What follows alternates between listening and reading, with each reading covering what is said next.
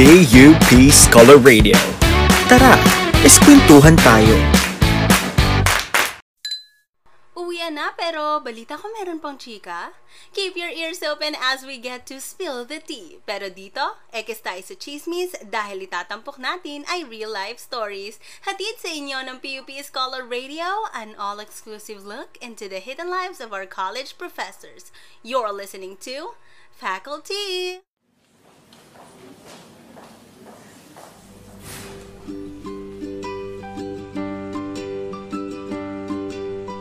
Sa simula ng araw ay inabangan ninyong baong kwento. Naririnig sa koridor ang paborito mong sapatos. Sa harap ng maraming tao'y bumabati ang ngiti ng taas noo Di ko inaakalang di lang polot blouse ang sinusuot mo. Di panulat sa board ang hawak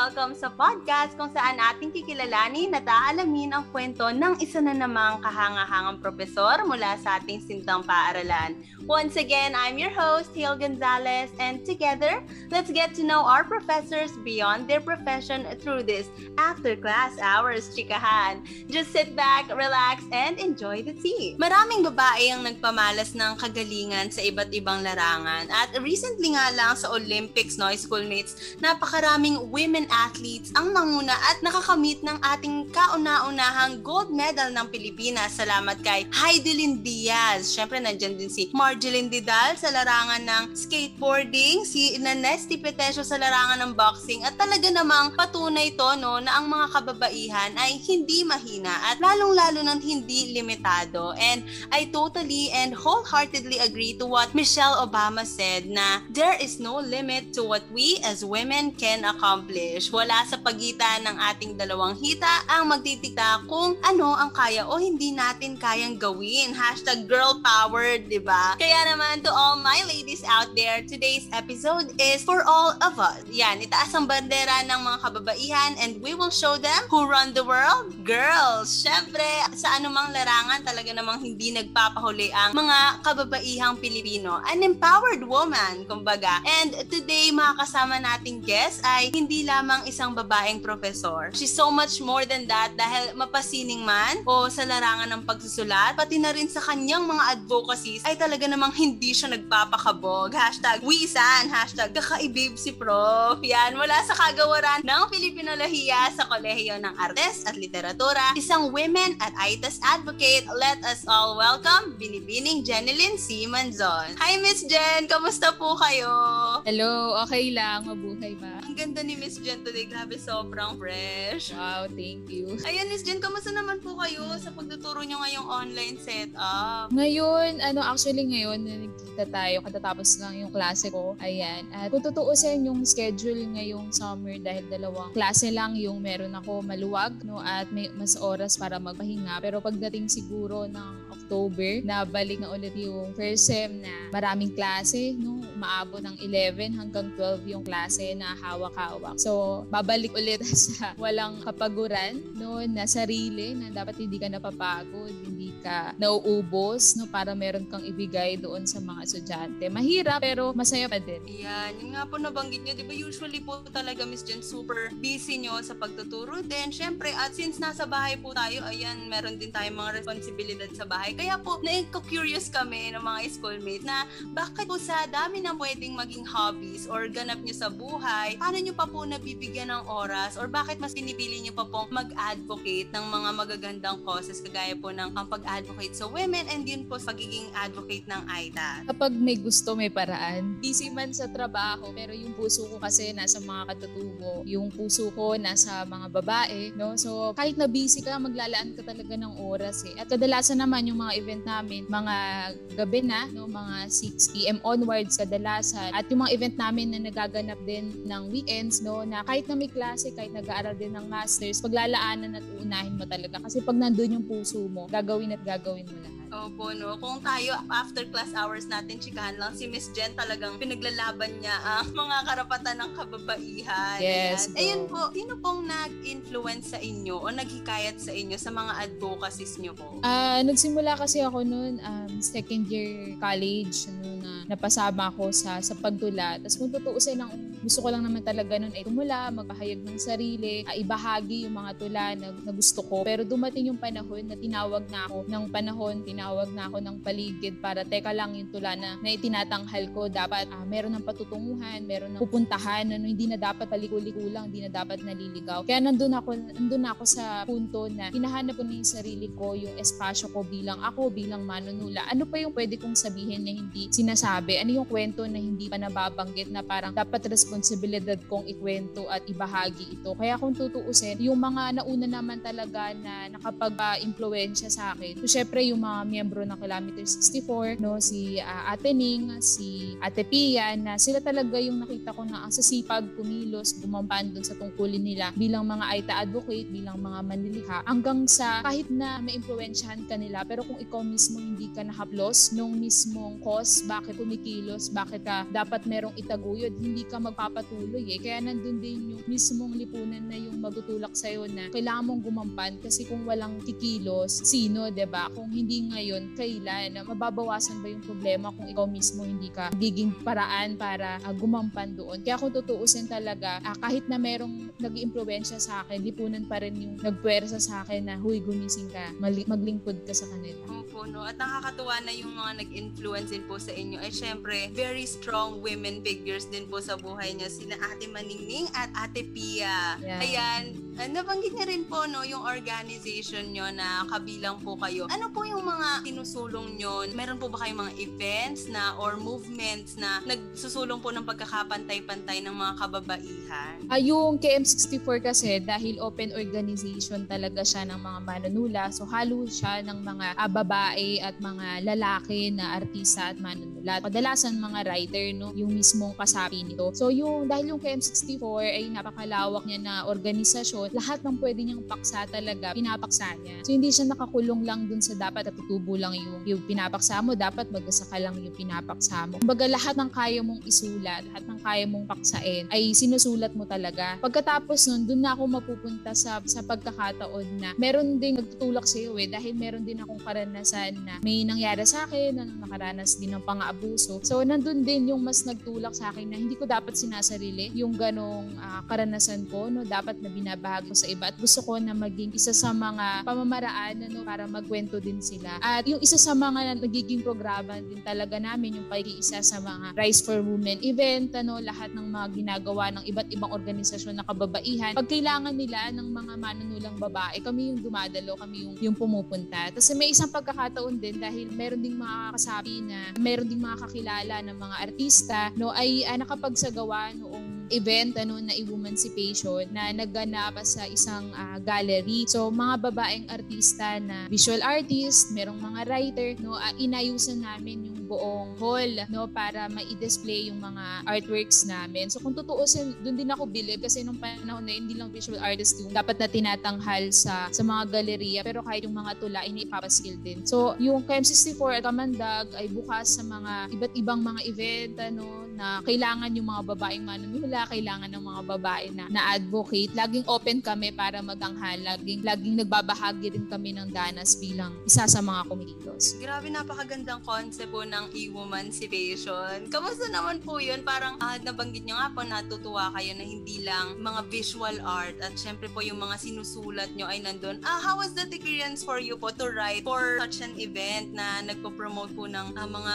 talent nating mga kababaihan? Kung tutuusin, first time ko yun na sumali sa isang group exhibit. Um, dahil bago sa akin yung konsepto ng pagsasagawa, syempre nagtanong-tanong din ako anong dapat gawin. Ang ginawa lang naman ay nagbahagi ako ng isang bahagi ng tula no, na sinulat nila doon sa isang pader doon sa galeriya. Pagkatapos nun ay uh, doon na nagkaroon ng serye ng mga pagtatanghal na yung buong tula ay doon na uh, binigkas, doon na ibinahagi. No? At syempre kinagkwento din ng Danas bilang babaeng manunulat, babaeng na kumikilos, ano yung pwede mong maibahagi pa doon sa mga kahit hindi artist na umatenda doon sa uh, launching ng na exhibit ay ano yung pwede nilang makuha sa iyo na pag uwi nila ay may marirealize sila no makikilala nila yung sarili nila kaya ako tutuusin yung event na yun. Para sa akin isa yun sa mga springboard. Isa sa mga tuntungan ko talaga na para laging i-challenge no? Hamunin pa yung sarili ko na gusto ko pa. Gusto ko pang sumali sa ganitong mga gawain sa ganitong mga proyekto no? Na bago para sa akin. At baka meron pang lumabas sa akin na hindi ko pa nagagawa no? Merong mga salita sa akin na hindi ko pa binabanggit na mababanggit sa mga yun. Kaya nakakatuwang isipin na naging pamamaraan din yun para mas makilala ko yung sarili ko bilang babae bilang artista. Makilala ko din yung mga kapwa ko babae na, na kumikilos at naglilingkod sa panahon din na yun at hanggang sa kasalukuyan din naman ay ganun pa din sobrang ano sobrang powerful naman pala ng mga gantong pagtitipon para sa ating mga kababaihan ayun Miss Jen para po ba sa inyo ano po yung kahulugan ng isang empowered woman ang isang empowered woman ay kaya niyang kumilos ng hindi nadidiktahan ng iba, no? hindi nakakulong sa sa pananaw at perspektiba ng lalaki. Kaya niyang kumilos at gumampan ng hindi sinasabi sa kanya paano gawin to, paano ganyan. Meron akong isang napanood na video nitong nakaraan na laging sa mga pelikula, babae lagi yung nagsasabi ng anong gagawin natin ngayon? Mm. What are going to do next? Laging ganon. Pero ang babae, hindi ganon eh. Hindi siya ang nagtatanong kung ano yung susunod na gagawin. Siya ang kikilos ng kung ano yung susunod na gagawin. Diba? Siya yung may alam kung kailan dapat na sumingit, magsalita, lumaho, magtampok, ano, lahat na nang pwedeng gawin, siya yung makakaisip eh. Kaya ang babae ay babae. Opo, ay Miss Jen, parang alam ko yung video na tinutukoy. Yes. Totoo naman, parang sa mga babaeng kilala natin sa buhay natin, never tayo makakakita ng someone na anong gagawin natin. We always know what to Totoo. do. We always, um, Yes. alam mo yon lagi tayong gusto natin maging better. Alam natin kung paano gawin better ang mga bagay-bagay. Hindi tayo Totoo dapat minamalit. Hashtag girl power talaga Yeah. tayo. Ah, bilang isa po kayo sa mga tinitingala talaga namin ng mga ah, professor, lalo na sa mga babaeng professors, no? Ano po yung pinakamahirap na pagsubok na pinagdaanan nyo bilang isang professor at bilang babae? At paano nyo po napagtagumpayan ito sa larangan ng akademya? Siyempre, isa sa mga naging ah, pagsubok talaga sa akin na kumain no, ng buong pagkatao ko bilang isang babae ay yung may nangyari sa akin na, na sexual abuse noong parang 12 years old ako. Ganyan na kung tutuusin, parang elementary ka pa lang, wala ka pang kamuwangan sa mundo, pero may expose ka na sa, sa ganong klase ng danas na hindi mo naman ginusto, ba Pero andun yung mga tao sa paligid mo na ikaw na yung nakaranas ng ganong mga abuso, pero ikaw pa yung kanilang huhusgahan na parang ginusto mo yon Parang ikaw pa yung nanguna. Bakit hindi ka humindi? Bakit hindi ka umayaw? No? So may ganong panghusga na ikaw na yung biktima pero ikaw pa yung sinisisi. So isa yun sa mga naging ah, karanasan ko na hanggang ngayon, no, kung tinatanong ako, babaguhin ko ba yung sarili ko? Kakalimutan ko ba yan? Gusto kong hindi na ba ako maging si Jenny So sabihin ko pa din, gusto ko pa rin ako maging si Jenny Kasi hindi naman ako maging ako kung hindi dahil sa danas na yun. Tapos gayon din syempre, isa sa mga pagsubok ko bilang isang guro, syempre dahil ang akademya ay lugar no, at ginagawang pugad ng mga lalaki na syempre pag sinabi mong matalino, laging imahin ng lalaki ang nakikita, diba? Laging imahin ng lalaki yung, yung nai-imagine. Ano? Pero doon ka tatayo bilang ikaw na babae na ang babae kaya din magturo. No? Ang babae kaya din mag-lead no? ng ibang tao. Kaya niyang hindi lagi siyang nakakulong sa imahe ng pagiging isa, isang ina no? na, na 'di ba na, na ang, ang babae ay ina hindi ang babae pwede rin maging tatay no pwede maging kaibigan pwede maging kasangga na ang babae pwede maging matapang 'di ba? Ang babae pwede maging hindi fragile ano? Pagiging babae pagiging matatag. No? So dahil nandun ka na sa akademya sa profesyon na puro lalaki ang nakasalamuha at yung pagtingin na ang talino ay nasa lalaki may role ka may gampanin ka bilang isang guro no? Nabasagin din yung ganong klase ng kaisipan. Nabasagin din yung ganong klase ng pananaw na pag sinabi mong matalino ay lalaki lang no? Ang magaling lang mag-lead ay lalaki lang. Pero dun ka papasok bilang ikaw na di ang babae kaya din gawin niya. Lahat ng ginagawa nagagawa sa mundo ay kaya din gawin ng babae. So, isa yun talaga sa mga laging hamon, 'di ba? Laging laging nagiging hinahamon tayo no na ako kami mga kapwa ko daluguro na babae na saan kami pupwesto sa ganong klaseng pagkakataon at paano pa namin may hikayat yung iba na magkaroon din ng ganong klase ng kaisipan.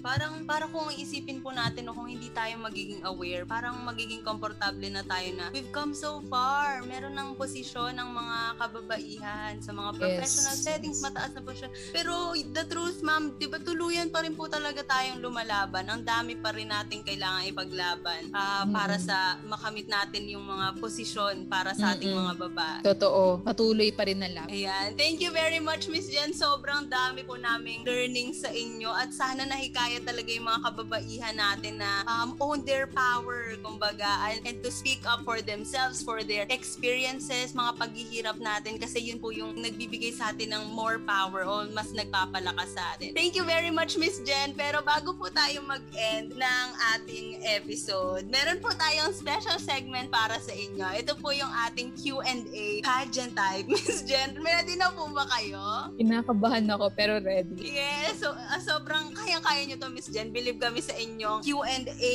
mga sagot nyo, di ba, Miss Jen? Kaya meron po kami ditong five questions para sa inyo. Pumili lang po kayo sa numbers 1 to 5 and then yung corresponding number, yun po yung magiging question namin para sa inyo. Pili po kayo, Miss Jen, 1 to 5. One, kasi ang babae nag-iisa. Yes, na talaga na-connecta pa ni Miss Jen. Ito, kayang-kaya niyo to, Miss Jen. This is your question. What is the essence of a woman? Ang esensya ng pagiging babae ay paglagpas no, sa mga ah, suliranin na nagagawa sa kanyang buhay. Ang esensya ng pagiging babae ay pagkilos ng hindi nadidikahan. No, ang esensya ng babae ay kaya niyang bumampan na kahit siya lang mag-isa ay alam niya yung kaya niyang gawin. No, at higit sa lahat ang esensya ng babae ay merong mahabang braso na kaya niyang ibigin, kaya niyang yakapin, na kahit higit pa ang lagpas sa kanyang sarili. No, at ang esensya din ng babae kaya niyang mahalin ng buong mundo kasi kung hindi rin niya mahal yung mundo, paano niya rin mamahalin yung kanyang sarili? Love is power. Grabe, Miss Jen! Pang Miss Universe. At Bilibining Pilipinas 2021 Nax. Kapit na ako sumali, Char. Ayun po, thank you very much, Miss Jen, sa pagsagot ng aming tanong. O baka po gusto niyo ng isa pa. Hindi, okay na ako. Ayan, Miss Jen, nakakabitin man ang oras natin ngayon. And I can say, ito po talaga yung episode na parang sobrang, um, sobrang homey lang. At ang sarap malaman na meron po kaming professor na talagang nakakaramdam ng aming mga pinagdadaanan rin bilang isang babae. Meron po ba kayo, Miss Jen, na mga gustong i-promote, mga social media accounts or ano na gustong ipa-follow sa ating mga schoolmates? Ah, gusto kong i-share siguro, ah, paki-like, subscribe, ah, follow no yung KM64 page, Kamandag Facebook page, paki-like din yung Project Pamamita Lakbay Katutubo. So ito yung aming buwan-buwan na basic mass integration sa komunidad ng mga katutubo. Ah, unfortunately, dahil pandemic, hindi makapunta sa kanila pero pagkatapos nito, no, excited kami na maraming mga volunteer, di lang estudyante, kundi mga professional yung mga kasama namin para makilala yung mga katutubo at makilahok sa kanilang ah, danas, no, makilala din sila at maging ah, kasangga sila ng mga katutubo. At gayon din syempre pakilike ko yung aking page, Balintatao, ayan, para sa mga nais na ah, magkaroon ng kasing bonggang hiko ko. Ayan, Yes, so yan. niyo naman Una po yung dyan. aking ah, Balintatao page na meron na rin sa Shopee. So pakilike na lang din po. Thank you. Ay nako guys, gusto gusto niyo i-follow yung Balintataw page dahil napakaganda Hindi ng mga Jen. Go Miss Jen! Pakilike din pala yung Jealous Classic Taho Manufacturing. So, nagbebenta kami ng taho. Ang tatay ko ay isang magtataho. So, we are proud na ang aming pagtataho ay nasa online na rin. So, bimili kayo kung malapit na kayo sa Pasig. More reach. Ayan. Maraming salamat Miss Jen at talaga pong ipa-follow namin ang inyong mga pages. And thank you very much po ulit sa pagsama sa amin. Ah, napakarami ko pong matutunan. At pinaka-paborito ko po yung sinabi niya na ang pagiging babae ay yung hindi talaga nagpapapigil no sa dinidikta ng society sa kanya. And taos pusong salamat po para sa inyo Ma'am Jen for sharing your dauntless experiences sa amin. At para naman sa mga schoolmates natin dyan, maraming salamat sa pakikinig at pagtambay kasama namin today. Also, don't forget to follow the official podcast page ng PUP Scholar Radio sa Instagram and Facebook and also PUP Create TV on Facebook, Instagram, Twitter at huwag niyo rin pong kalimutan ang YouTube channel ng PUP Create TV. Yan, mag-subscribe kayo at abangan niyo ang mga videos doon. Once again, this is your host, Heo Gonzalez. See you in another After Class Hours Chikahan here on Faculty. Till the next brewing, goodbye schoolmates! Katulad